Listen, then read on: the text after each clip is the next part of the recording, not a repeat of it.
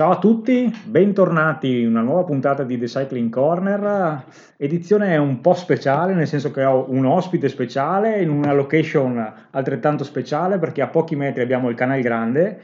E The Cycling Corner oggi è ospite di Alberto Fiorin che a sua volta è ospite di questa puntata. Quindi ciao Alberto e grazie per uh, l'ospitalità e per uh, il tempo che dedichi a questa puntata dove cercheremo di scoprire un po' l'Alberto Fiorin cicloviaggiatore, il suo mestiere e poi soprattutto ci parlerà anche della prossima iniziativa che ti vedrà uh, protagonista a partire dal fine settimana prossimo. Quindi ciao Alberto, ti chiedo di presentarti brevemente per chi non ti conoscesse e poi iniziamo subito ad entrare nel merito delle questioni. Ciao Andrea, ciao a tutti, grazie per eh, dedicare un po' del vostro tempo a queste divagazioni sul tema ciclistico. Io sono Alberto Fiorin, per l'appunto, nasco e vivo a Venezia quindi sono già un po' un paradosso ciclistico visto che abito nell'unica città al mondo dove è vietato uh, andare in bicicletta, ma non solo vietato andare in bicicletta pedalando, direte voi è ovvio, è normale a Venezia con ca- le calli, i ponti e vece, insomma si riesce, non, non si può pedalare ed è giusto, ma da due anni il nostro amato sindaco Brugnaro ha anche vietato il trasporto della bici quando il ciclista è a piedi e la spinge a mano ed è un assurdo nel momento in cui Venezia è diventata una meta anche di, di, turismo ciclistico. E grazie a questo la mia forma ciclistica è andata a zero perché prima venivo al lavoro in bici dai colli, riuscivo a venire, ma poi quando mi hanno vietato di passare anche per le zattere con la bici a mano, eh, ho messo su panza e quindi grazie Brugnaro avrò il colesterolo a mille. Sì, perché il vero problema è, posso anche se volete in qualche modo comprendere che eh, Venezia è una città complessa, difficile, spingere la bici a mano, le persone, i turisti, va bene, date però un'alternativa date un parcheggio degno di questo nome in Piazzale Roma, che è il terminal automobilistico uh, veneziano. Se non c'è una, la possibilità di, di, mettere un deposito biciclette serio, custodito per bici che magari anche turisti che, hanno, che vengono qui sono bici anche magari non, non per forza dei cancelli, degli scassoni, sono anche bici di un certo valore, se tu costringi a lasciarle lì come adesso all'aperto, aperto nessuno viene, verrebbe più. Vabbè, chiusa la parentesi. chiusa la parentesi okay. Mi dispiace Andrea no, per no, te, per, le tue, eh, per la tua forma. Ogni tanto ci penso a,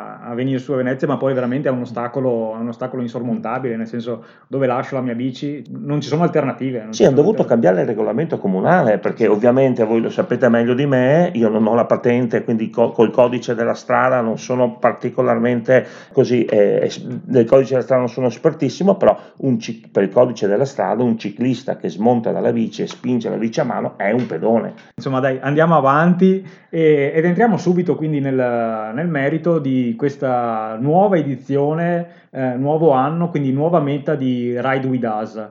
Eh, adesso lascio la parola a te, eh, eh Alberto, così ci spieghi un attimo cos'è questo progetto di Ride With Us e dove andrete quest'anno.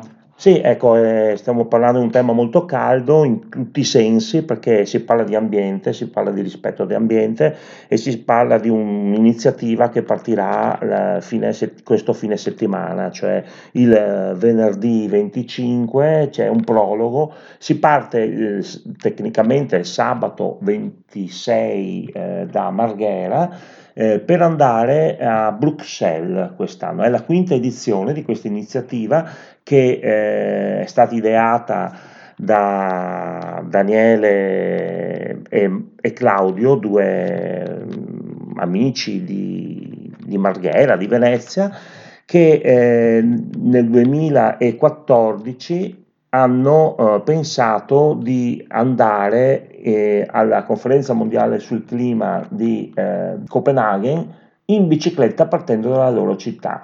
E da quel due, 2014 poi sono state eh, cinque edizioni che ci hanno portato a, a, Parigi, a Torino nel 2016, Parigi per la COP21, famosa COP21 che in qualche modo ha dovuto, voleva un po' ristabilire i parametri ancora diciamo di, che erano fissi a Kyoto sul consumo, sulla, insomma, sullo stare attenti appunto alla, all'ambiente, a limitare l'uso de, del petrolio, della benzina. Quindi nel 2016 poi siamo andati a Torino, nel 2017 a Bonn, nel 2018 a Polonia, a Katowice, quest'anno si va a Bruxelles perché la conferenza mondiale sul clima è in Cile. Ed è un po' complicato, nel senso. Sì, non, non si poteva arrivarci. E quindi abbiamo pensato di andare nelle città più rappresentative europee, dove vengono prese le decisioni, quindi non so, Strasburgo, Friburgo, Davos, dove si trovano i grandi potenti della terra eh, e um, unire queste, tutte queste città con questa nostra iniziativa che è quella un po' banale, se volete un po' eh, di essere dei testimonial di un modo di, di, di, spostare, di vivere un po' diverso, cioè che non utilizza eh, carburante fossile, che va con eh, la propria energia, adesso non per fare per forza i talebani del, um, dell'ambiente, però um, insomma per dare un segno che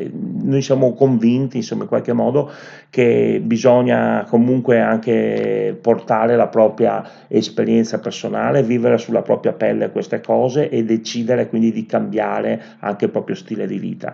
Eh, non sempre si può andare in bicicletta, però ecco, andare in bicicletta di, in autunno, siamo andati anche d'inverno gli anni scorsi, Beh, affrontando scorso, la neve in Polonia. È stata parecchio dura se non erro. Eh, a dicembre in Polonia è tosta, eh. cioè si trova la neve, si trova il freddo, il ghiaccio, scivoli sul ghiaccio, paradossalmente è meglio la neve del ghiaccio, cioè, paradossalmente tu lo capisci meglio di me, però eh, effettivamente il ghiaccio, col ghiaccio ti salvi poco, con la neve ci pedali sopra. Insomma.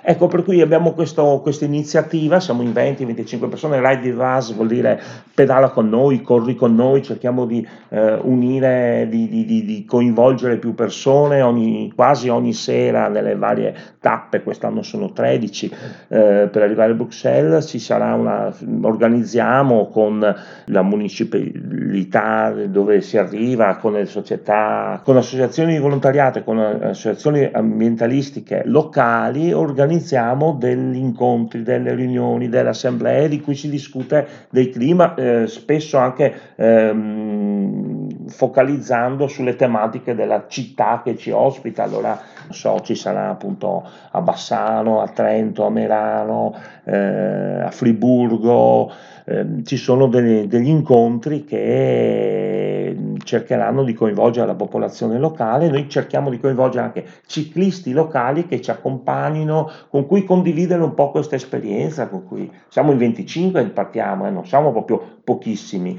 eh, quindi è stato una cosa che è cresciuta un po' negli anni, eravamo, erano in due nel 2014, eravamo in otto per, nel 2015 a Parigi, eravamo in 15 nel 2016, in 20 nel 2017, nel 2017 e 2018, quest'anno siamo 25 fissi, ma siamo un 100 alla partenza, 200 all'arrivo, diciamo. Sì, perché la, ovviamente non mm. è una, una gara ciclistica chiusa, ovviamente eh, loro percorreranno strade aperte al traffico e chiunque può accodarsi, gruppo che pedalerà fino a Bruxelles. In totale e, autonomia, in totale autonomia certo, certo. con i bagagli, eh, con i propri bagagli quindi, sui portapacchi, quindi con dei ritmi anche diciamo da viaggiatori, non certo da eh, sportivi agonisti, insomma facciamo 100-120 km al giorno e, prefer- e, e diamo precedenza assoluta alle piste ciclabili, quindi bisogna avere anche una bici un po' attrezzata fatta non da asfalto puro, insomma. Certo. Eh, comunque, per chi volesse maggiori informazioni, eh, ovviamente è attivo un sito che è ridewithus.eu e dal sito a, che ho sotto mano eh, vi elenco le prime tappe, quelle italiane, per tutti quelli che fossero interessati appunto ad accodarsi. Allora, come diceva Alberto, partiranno questo sabato eh, da Marghera, la prima tappa è Marghera-Bassano, la seconda è Bassano-Trento, poi Trento-Merano, Merano-San Valentino-La Muta, San Valentino-La Muta e si passa già in Svizzera, quindi si arriva a Davos. E come diceva Alberto, 13 tappe fino ad arrivare all'ultima Maastricht-Bruxelles. Quindi per tutti mm. quelli interessati, ovviamente alla tematica che è calda, è calda sì. ovviamente, visto anche i gradi di queste giornate pazzesche, perché ho guardato prima giusto, siamo 7-8 eh. gradi sopra la media. E non so, è un caso. E non è un caso. Quindi per tutti gli mm. appassionati di bici e che sono sensibili a questo argomento e che abbiano voglia di magari conoscere nuove persone e partecipare a questa bellissima esperienza, aggregatevi a Ride With Us, che sicuramente ad Alberto e agli altri organizzatori fa piacere. E eh, una piccola parentesi, visto che ci siamo, il nucleo forte, il gruppo forte di, che accompagna Ride With Us è composto dal pedale veneziano. Quindi di, dici due qualcosa sul pedale veneziano. Sì, beh, questa società sportiva di cui sono il presidente, società ciclistica, che è più che centenaria, è nata nel 1913, a dimostrazione che anche prima che ci fosse il collegamento del ponte eh, translagunare che è stato oh, appunto costruito nel 1933 anche nei primi del Novecento, addirittura nel, nel, nell'Ottocento, c'erano delle società ciclistiche a Venezia, proprio perché c'era questo bisogno, questa esigenza di uscire da, questo, da questa città meravigliosa, ma mh, mm, diciamo un po' chiusa, un po' eh, asfittica, che ti, che insomma ti, ti, chiude gli orizzonti no? e, e, c'era bisogno appunto di utilizzare questo nuovo mezzo, questa bicicletta che dava l'idea dell'indipendenza, della voglia di, di, di spostarsi autonomamente così e nel 1913 eh, uno dei fondatori è stato mio nonno, tra l'altro, Natale Rizzi.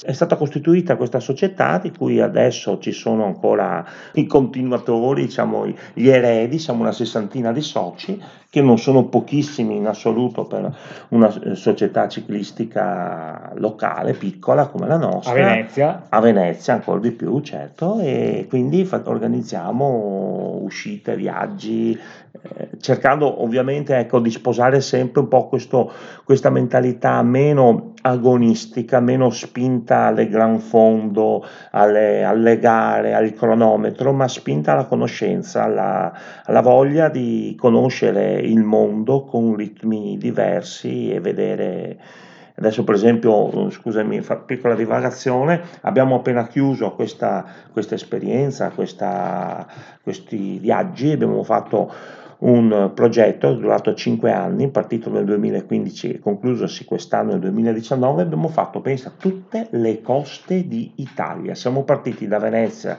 nel 2015, siamo arrivati fino a Santa Maria di Leuca, l'anno successivo da eh, Brindisi, Matera, tutto il sud d'Italia fino ad arrivare ad Amalfi, siamo arrivati ad Amalfi il giorno in cui c'era la, il giorno precedente alla regata delle Repubbliche Marinare, cercando di portare, pensando di portare fortuna alla nostra città, invece sono arrivati quarti e ultimi, una sfortuna tremenda. Poi l'anno successivo abbiamo fatto tutto il giro delle coste d'Italia, delle coste della Sicilia, scusami, eh, nel 2018 tutte le coste della Sardegna, nel 2019 siamo ripartiti da Amalfi per arrivare a Ventimiglia, 5.530 km di coste italiane. Meraviglioso!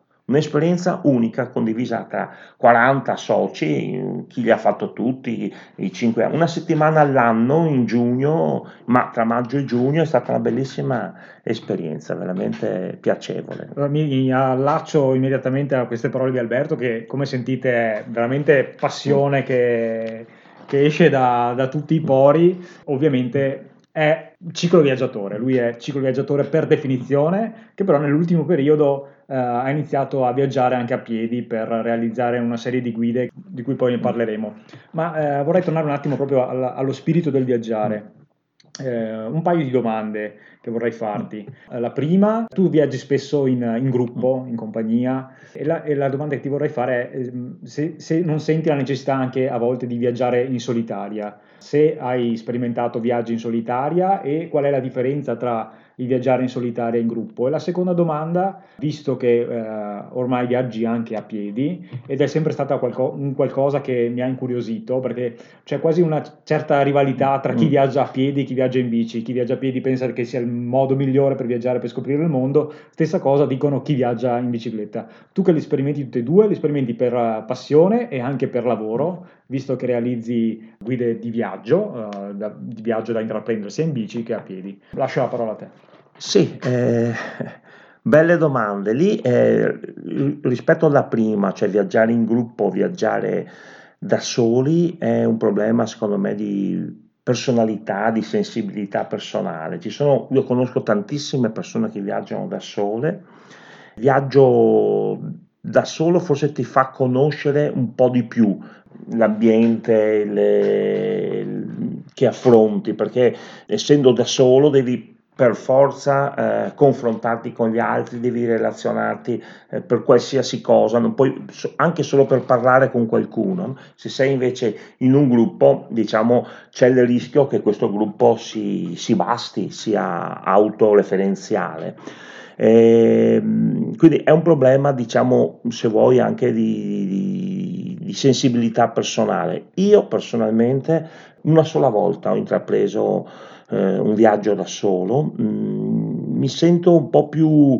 Eh, io ho bisogno di, di, di, parlare, ho bisogno di dialogare, di confrontarmi, guarda questo, cosa ti sembra, che bello, insomma, eh, è una scoperta, eh, diciamo, ehm, anche in cui a me piace eh, re- relazionarmi con gli altri e discutere anche di quello che si vede, di quello che si vive in quel momento. Per cui io personalmente, ripeto, ho fatto un solo viaggio che tra l'altro è andato forse non a caso anche abbastanza male, sono partito da Venezia per andare a Istanbul, era i primissimi anni 80, non mi ricordo se era l'80, 81, 82, attraverso la ex allora Jugoslavia. Dopo quattro giorni sono tornato indietro perché vabbè, ho avuto anche parecchi problemi meccanici, guasti meccanici che ho avuto difficoltà a diciamo, risolvere e alla fine sono tornato indietro, però tutto si risolve, ma un guasto meccanico che avviene se sei da solo eh, effettivamente devi risolvertelo tu se sei in mezzo a una foresta, se, se sei eh, con una, due, tre, quattro persone c'è una possibilità percentuale dal punto di vista statistico che ci sia qualcuno magari che abbia un po' più esperienza di te, che abbia un po' più manualità, che abbia il pezzo di ricambio giusto, perché non puoi portarti da solo tutti la componentistica di una bicicletta, tu lo sai meglio di me. Per cui voglio dire, ci sono delle cose, eh, diciamo, probabilmente in un viaggio da solo. Oh, effettivamente entri, più, de- entri de- più dentro il viaggio, entri più dentro le persone che che si relazionano con te è, facile, è molto più facile, non so, farsi ospitare per certo. esempio. Eh, se sei in viaggi diciamo più organizzati hai eh, delle, dei limiti ma hai anche delle possibilità in più, per esempio noi quando abbiamo organizzato dei viaggi anche abbastanza diciamo complicati, andare in Cina, a Gerusalemme, in cui c'erano anche dei momenti diciamo pubblici eh, perché portavamo, portavamo non so, la lettera del sindaco all'omologo sindaco di Istanbul, ecco. in quei casi lì per esempio viaggiare in gruppo ti dà qualcosa di più perché ti, mette, ti dà la possibilità di trovare delle persone che magari non, di conoscere delle persone al di là del ruolo del sindaco, ma delle persone che ti danno magari anche la possibilità di vedere le cose con occhi diversi. Mi viene da pensare, siamo andati a Gerusalemme via terra eh, e Betlemme da Venezia e abbiamo trovato, abbiamo parlato col nunzio apostolico in Terra Santa, insomma, se avessi fatto questo stesso viaggio da solo, sì. sicuramente non sarebbe, sarebbe più, più, complicato. Più complicato, perdi in libertà, perché in un gruppo un, eh, certo. tu non puoi fare quello che vuoi, non ci puoi sono... fermarti a fare i tuoi bisogni. Ci sono le regole del gruppo. Eh, ci sono le regole del gruppo e quindi perdi ma hai. Eh, dopo uno e quindi è attraverso la sensibilità eh, di ognuno che decide se preferisce eh, perdere la libertà e, e, acquistarne dell'altra, quindi viaggiare in gruppo o viaggiare da solo, questo è. E per la seconda domanda invece a piedi o in bici? A piedi o in bici? Sono due cose leggermente diverse, cioè sono due cose diverse. Alla fin fine poi diciamo è è il trionfo della lentezza, è, andare a piedi è l'esasperazione della lentezza, diciamo perché effettivamente più lento di così, un mezzo di trasporto più lento di così non esiste, perché anche un mulo forse è un po' più veloce perché alla fine diciamo ha questa continuità e non, ha, e non hai diciamo, la fatica del fardello dello zaino sulle spalle se glielo carichi all'animale, Vabbè, questa è una sorta di battuta, però voglio dire ehm, andare, eh, andare alla, alla, ricerca della, della, lentezza come chiave di lettura del mondo che è diventato un po' no, il, il leitmotiv anche di chi sceglie di viaggiare appunto in bicicletta o a piedi, andare a piedi effettivamente è eh, l'esasperazione massima della lentezza. La bicicletta è un buon compromesso eh, perché diciamo che vai un po' più veloce rispetto al, al, camminatore, il camminatore fa un 20, 25, 28 km al giorno, un ciclista ne fa dai 60 ai 100 tranquillamente. Sono due modi diversi, diciamo, di, eh, anche se molto simili, devo dire la verità, di vivere il territorio, anche lì è un discorso di, di scelta. Allora ci sono secondo me dei percorsi che hanno un mezzo oh, ideale. Per esempio, non so, fa, faccio un esempio no, uh, banale, se volete, ma il cammino di Santiago, secondo me, il mio personalissimo parere, è un percorso che si deve, dovrebbe, insomma, è, è da fare a piedi. Perché è nato così. Perché è nato così, perché ha un, una sua spiritualità che, che prevede eh, che ogni tot 15-20 km sia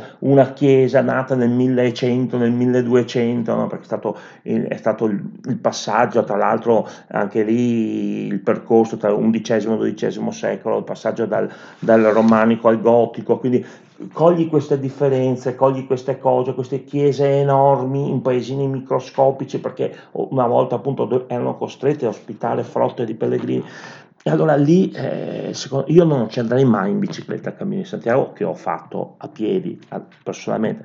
Ci sono altri, cioè quindi mh, ogni mezzo, ogni percorso ha il mezzo ideale. A me piace molto anche andare a piedi perché ti fa eh, ancora più riflettere che in bicicletta. Si può anche in questo caso viaggio spesso eh, con mia moglie per esempio quindi mai da solo.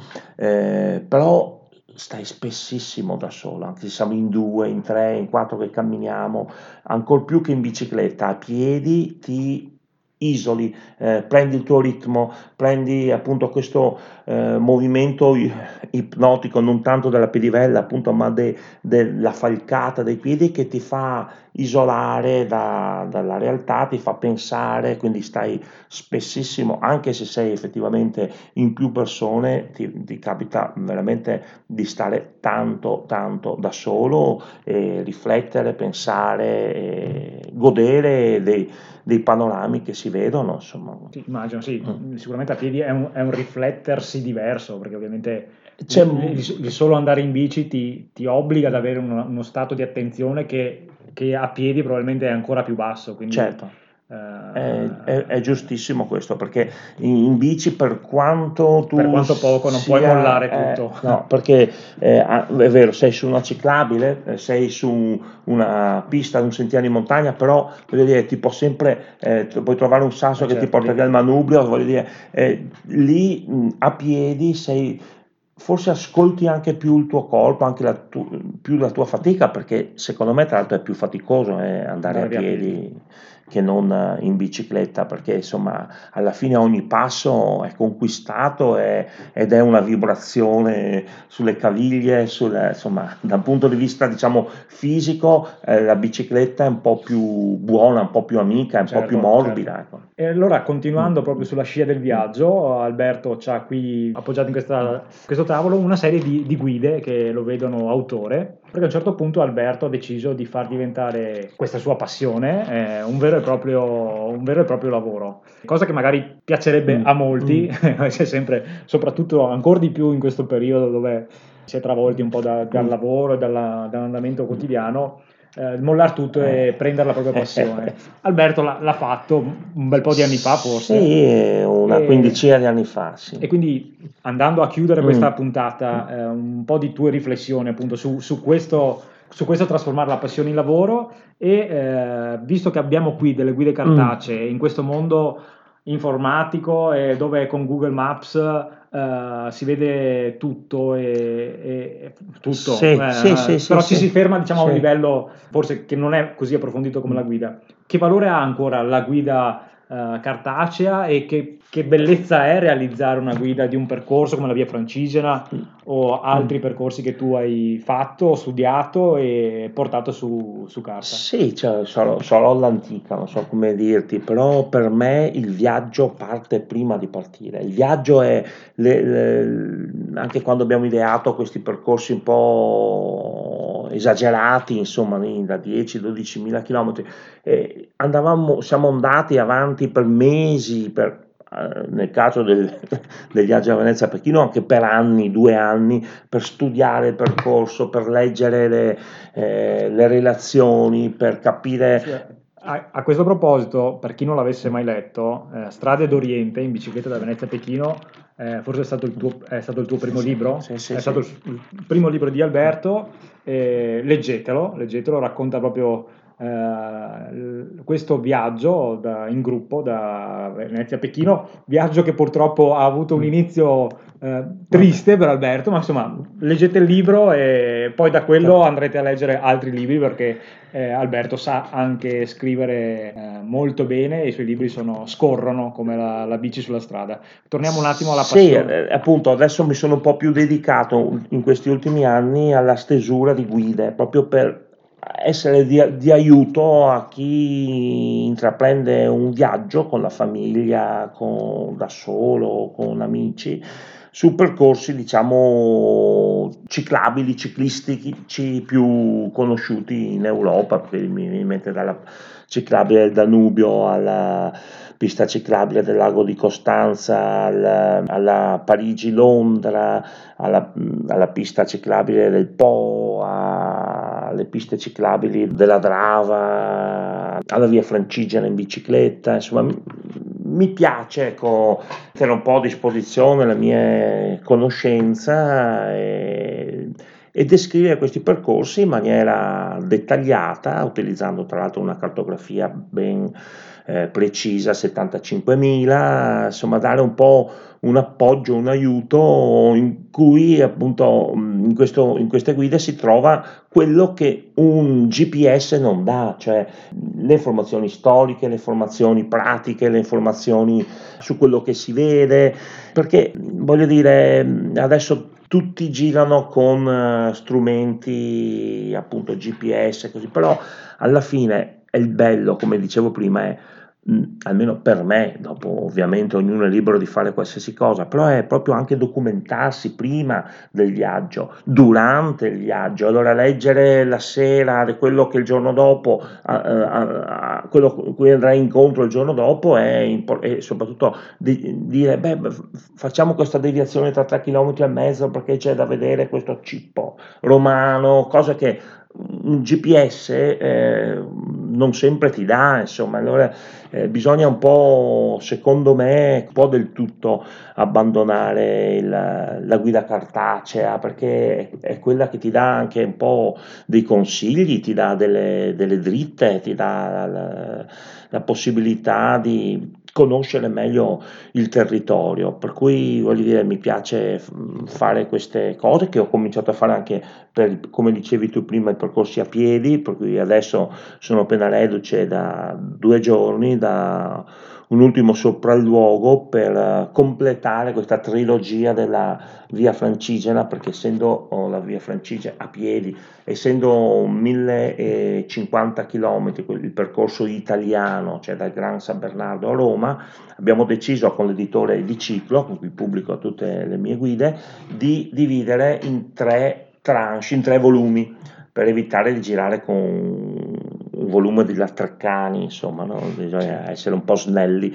E allora abbiamo, mi mancava il tratto, um, fatalità, il primo tratto Gran San Bernardo uh, Fidenza. E quindi oh, sono reduce appunto da questo sopralluogo e adesso mi metterò a, a scrivere, che è la parte anche per me eh, più bella. Eh, diciamo che scrivere un, una guida non è come scrivere un, un, racconto di viaggio, è un po' la differenza che c'è tra virgolette, insomma, tra la prosa e la poesia, cioè sei un po' più, ehm, hai, hai, dei limiti di spazio e anche contenutistici che ti impediscono così di dare devi un po'... essere informativo. Eh, devi essere informativo e meno appunto tra virgolette poetico, però oh, mi piace piace variare e svariare, nel senso che continuo anche a scrivere un po' di, dei miei viaggi. Insomma.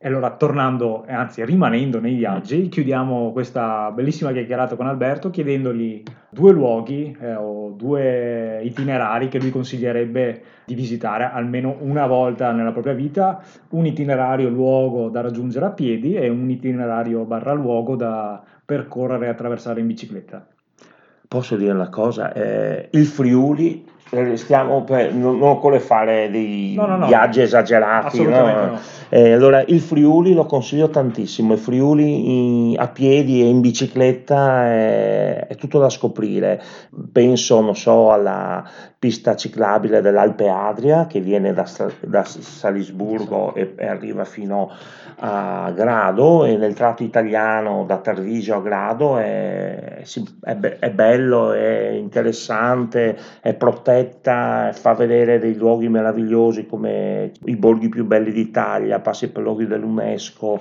da, mi viene in mente, cito così a caso, Palmanova, Aquileia, ma prima anche Venzone, Gemona, insomma posti tosti, belli, interessanti da vedere, da, da, da, da, vivere.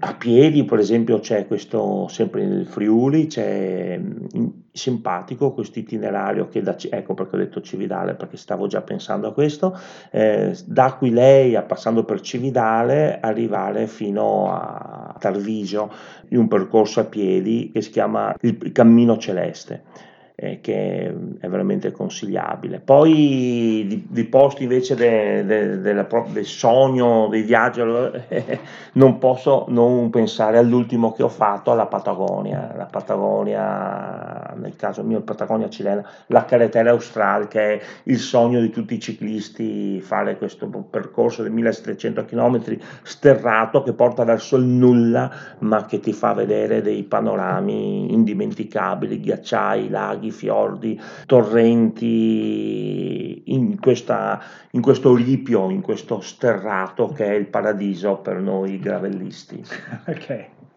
Benissimo, Beh, saranno stati contenti Omra e Valentina, i nostri amici di Viaggio a Piedi Liberi, che abbiamo citato il, il loro Friuli, di cui sono innamorati, che consigliano anche loro a tutti di andare a visitare. E noi non ci resta che salutare e ringraziare Alberto per questa chiacchierata che spero sia piaciuta a voi. Magari ci risentiamo più avanti, magari per altre, per altre puntate, magari su, qualcosa, su altri argomenti magari più specifici. Sempre a disposizione. Sempre a disposizione.